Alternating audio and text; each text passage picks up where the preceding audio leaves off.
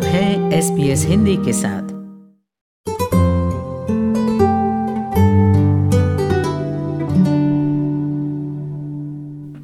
तो अजय ब्रह्मात्मज आज खबर आई है कि ऋषि कपूर नहीं रहे। कल ही हमें पता चला था कि इरफान खान नहीं रहे। आप एक फ़िल्म लेखक हैं स्टूडेंट हैं सिनेमा के। आपको कैसा महसूस हुआ? एक तो ऐसे ही अवसाद का समय चल रहा है। आप सभी जानते हैं कि कोरोना की महामारी से सारा, सारी दुनिया तबाह है। तो वैसे में ऐसी तबाही की खबर वो भी इतने करीबी लोगों के लिए आए तो दुख तो बहुत ज़्यादा हो जाता है और उसमें तब दुख और बढ़ जाता है। जब आप खुद को इतना विवश पाते हैं कि आप उनके अंतिम यात्रा में भी शामिल नहीं हो पाते हैं। कल मैं इसी लाचारी में खुद को कोसता रहा और इरफान मेरे बहुत ही करीब थे। और मैं उनके करीब था जैसे भी कह लें।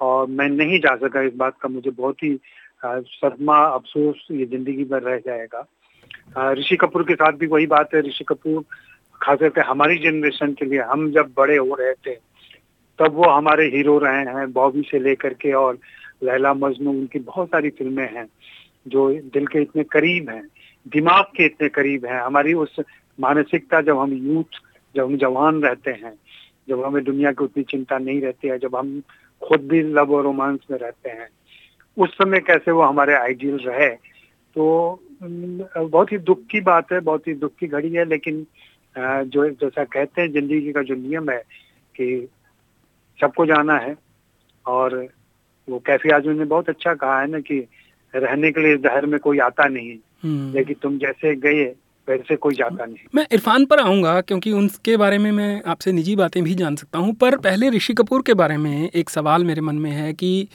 क्या ऋषि कपूर क्योंकि वो बहुत लंबे समय से सक्रिय थे क्या वो अपना बेस्ट दे चुके थे हिंदी सिनेमा को? और इस पर एक संतोष ज़ाहिर किया जा सकता है कि उन्होंने एक भरपूर ज़िंदगी बतौर कलाकार जी है। यहाँ मैं थोड़ा सा अलग हो करके और उनका फ़ैन होते हुए बात करूँ।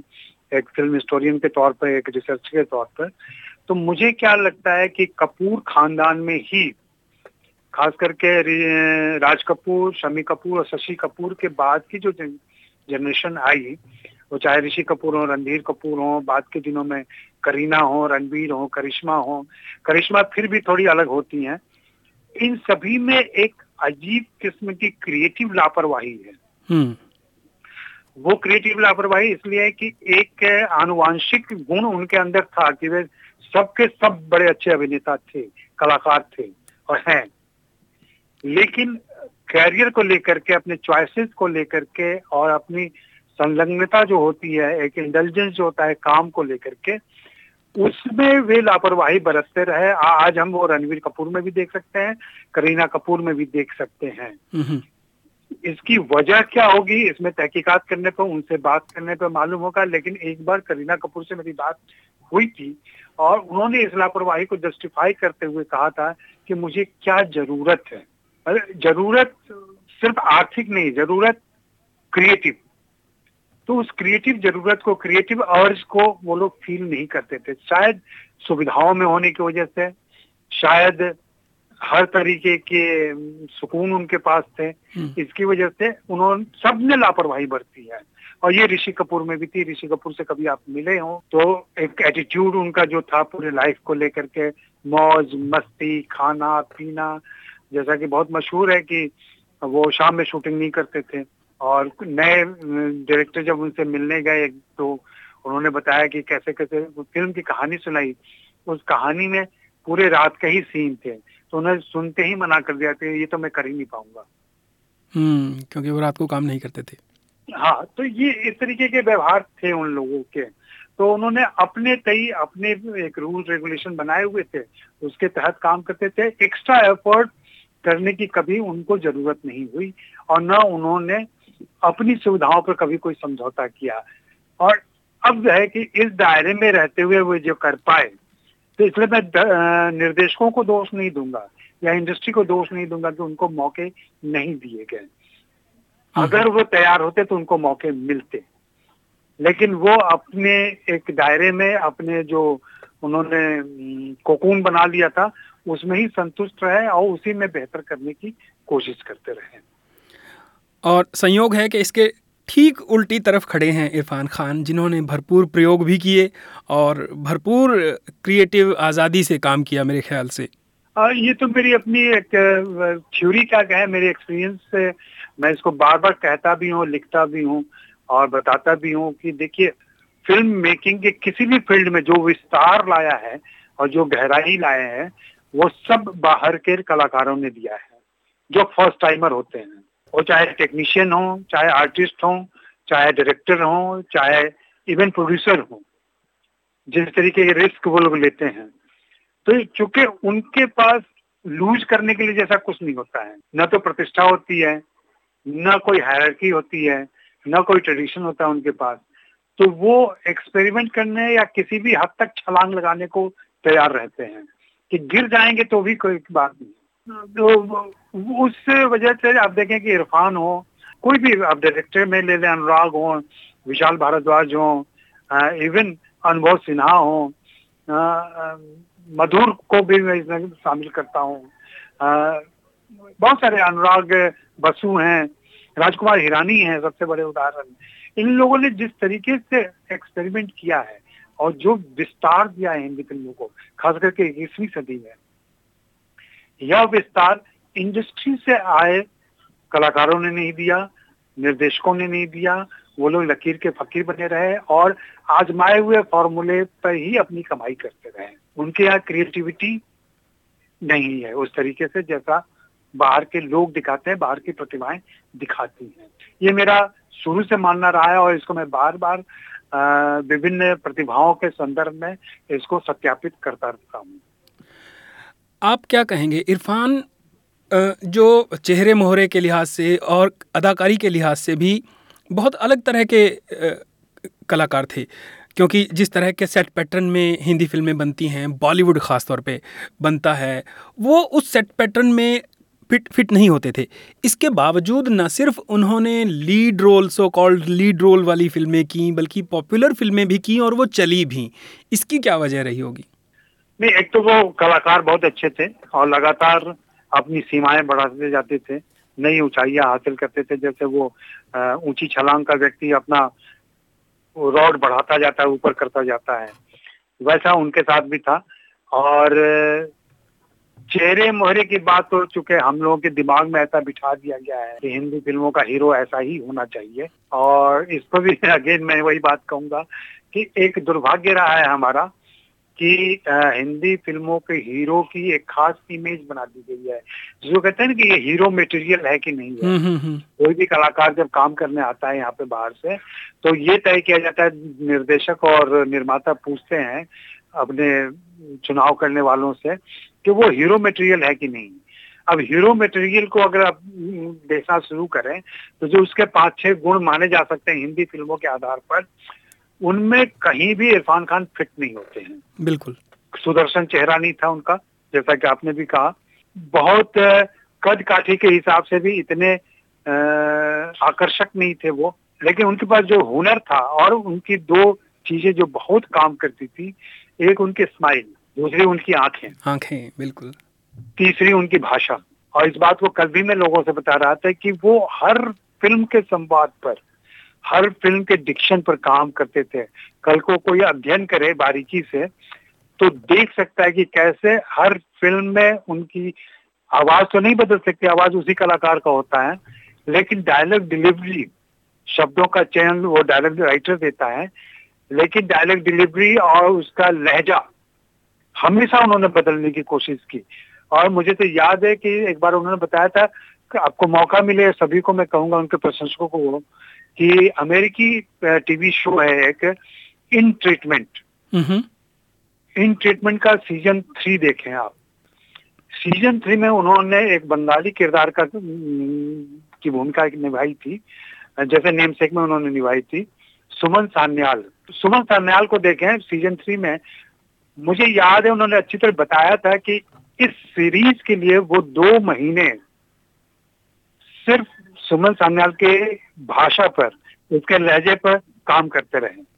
हम्म, हम्म। क्योंकि उन्हें उस बंगाली की भूमिका निभानी थी जो अमेरिका चला गया है उसके लहजे में एक बंगालीपन भी है और एक अमेरिकी एक्सेंट भी है। उसकी मिक्स भाषा कैसे निकलेगी? इतनी मेहनत हमारे कलाकार एक तो फुर्सत भी नहीं दी जाती उनको यहाँ पे और वो काम भी नहीं होता। तो और ये मेहनत मैंने देखी है उनके मकबूल में भी देखी।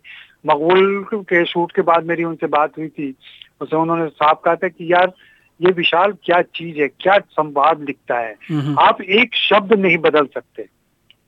हम्म, तो डायलॉग राइटर या फ़िल्म का डायरेक्टर उनको जो भी लिख के दिया है उसका वो बहुत सम्मान करते थे। उसके संवादों में कोई हेर फेर नहीं करते थे। उसमें निखार लाने की कोशिश करते थे कि कहाँ पॉजेज होंगे, कहाँ स्ट्रेस होगा, कहाँ पे उसको उठाना है, कहाँ सम पे रखना है, कहाँ गिराना है, ये बातें उनकी अपनी शैली से आती थी। लेकिन जो तमाम पॉपुलर एक्टर हैं, आप उनको देखेंगे कि वो लोग एक खास अंदाज में बोलना पसंद करते हैं, वाक्य स्ट्रक्चर सेंटेंस स्ट्रक्चर भी वो अपने हिसाब से बदल देते हैं कि हम इस पॉज के साथ नहीं बोल सकते। ये शब्द हम यहाँ पे नहीं बोल सकते। हैं और हिंदी की अगर बात करें तो बहुत सारी बातें उसमें आ जाएँगी, लेकिन हिंदी लहजे के हिसाब से भी इरफान के पास, राजस्थान के होने की वजह से और हिंदी भाषी प्रदेश से आने की वजह से एक खास लहजा भी था उनके पास। और बहुत ही रिश्ते थे, भाषा के मामले में बहुत ही रिश्ते चूँकि लगातार पढ़ते रहते थे। साहित्य से उनका बहुत नज़दीक का रिश्ता था। मैं ये ये जानना चाह रहा था कि बतौर ज़िंदगी बतौर व्यक्ति बतौर इंसान वो कैसे थे? जैसे आप बता रहे हैं पढ़ते थे। क्या उनके शौक थे? क्या करते थे वो ज़िंदगी में? पर्दे से इतर। वैसे अगर दुनियावी तरीके से कहें तो खाने पीने के शौकीन थे। ऑर्गेनिक फूड्स के बहुत ही पैरोकार थे और उसको पसंद भी करते थे। उन्होंने आसपास थोड़ी सी खेती कर रखी थी जहाँ से उनके घर की सब्ज़ियाँ आती थी और फल आते थे। और कई बार कई सीज़न में उन्होंने आम खिलवाए हैं अपने यहाँ के ऑर्गेनिक मैंगो। और फिर महसूस होता था कि हम बाज़ार से जो आम लाते हैं उनके घर के आम क्या फ़र्क होता है? खैर स्वाद के शौकीन थे। स्वाद के बहुत ही शौकीन थे। अच्छा। जीवन में अभिजात्य उनके आ रहा था जो भौतिकता से आ जाता है एक लेकिन उसको वो बहुत इंजॉय नहीं करते थे। अच्छा। आ, जैसे महँगी गाड़ी में बैठना महँगी गाड़ी खरीदना हाँ इन सारी बातों को बहुत इंजॉय वो ज़रूरत है और स्टेटस के हिसाब से चाहिए। लेकिन मैंने कभी नहीं देखा कि उसको बहुत सारे एक्टर्स को हमने देखा है कि और उनसे परिचय रहा है कि वो अपनी नए मॉडल की गाड़ी लाएँगे तो दिखाएँगे हम्म। दिखाएँगे उसके फीचर्स बताएँगे। मैंने कभी नहीं देखा कि वो फीचर से वो ड्राइवर का काम है वो जाने। मैं मैं चला लेता हूँ गाड़ी, मैं अपनी चीज़ें कर लेता हूँ, लेकिन वो, लेकिन बेहतर का शौक उनको ज़रूर था। बेहतरीन चीज़ें उनके पास भी होनी चाहिए। सबसे बड़ी बात वो हमेशा कहते थे कि सक्सेस क्या चीज़ है? सक्सेस वो चीज़ है, बहुत सारा पैसा हो जाना सक्सेस नहीं है। सक्सेस ये है कि आप अपनी मन मर्ज़ी से कुछ भी कर सकें। सफलता तब मानी जाती है कि आपका जो मन करे वैसा कुछ कर सके और उसको वो अचीव करने की कोशिश कर रहे थे और लगभग पहुँच चुके थे। वो चाहते तो बहुत सारी फ़िल्में कर सकते थे।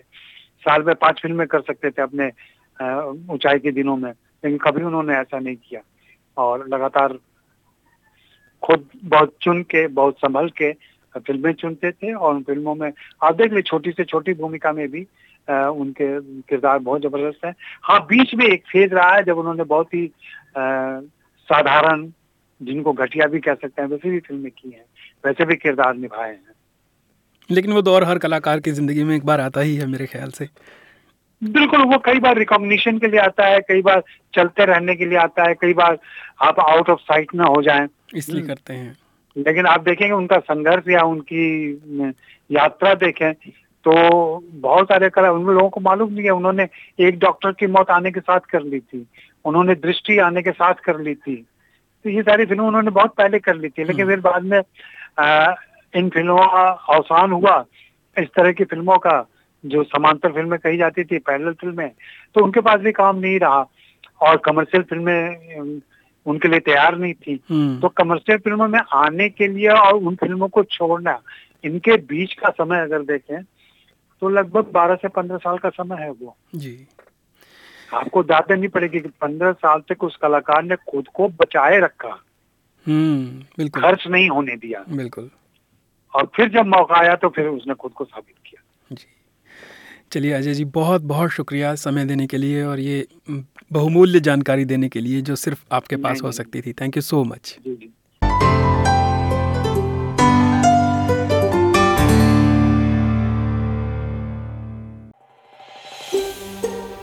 ऐसी ही और कहानियाँ सुनना चाहते हैं?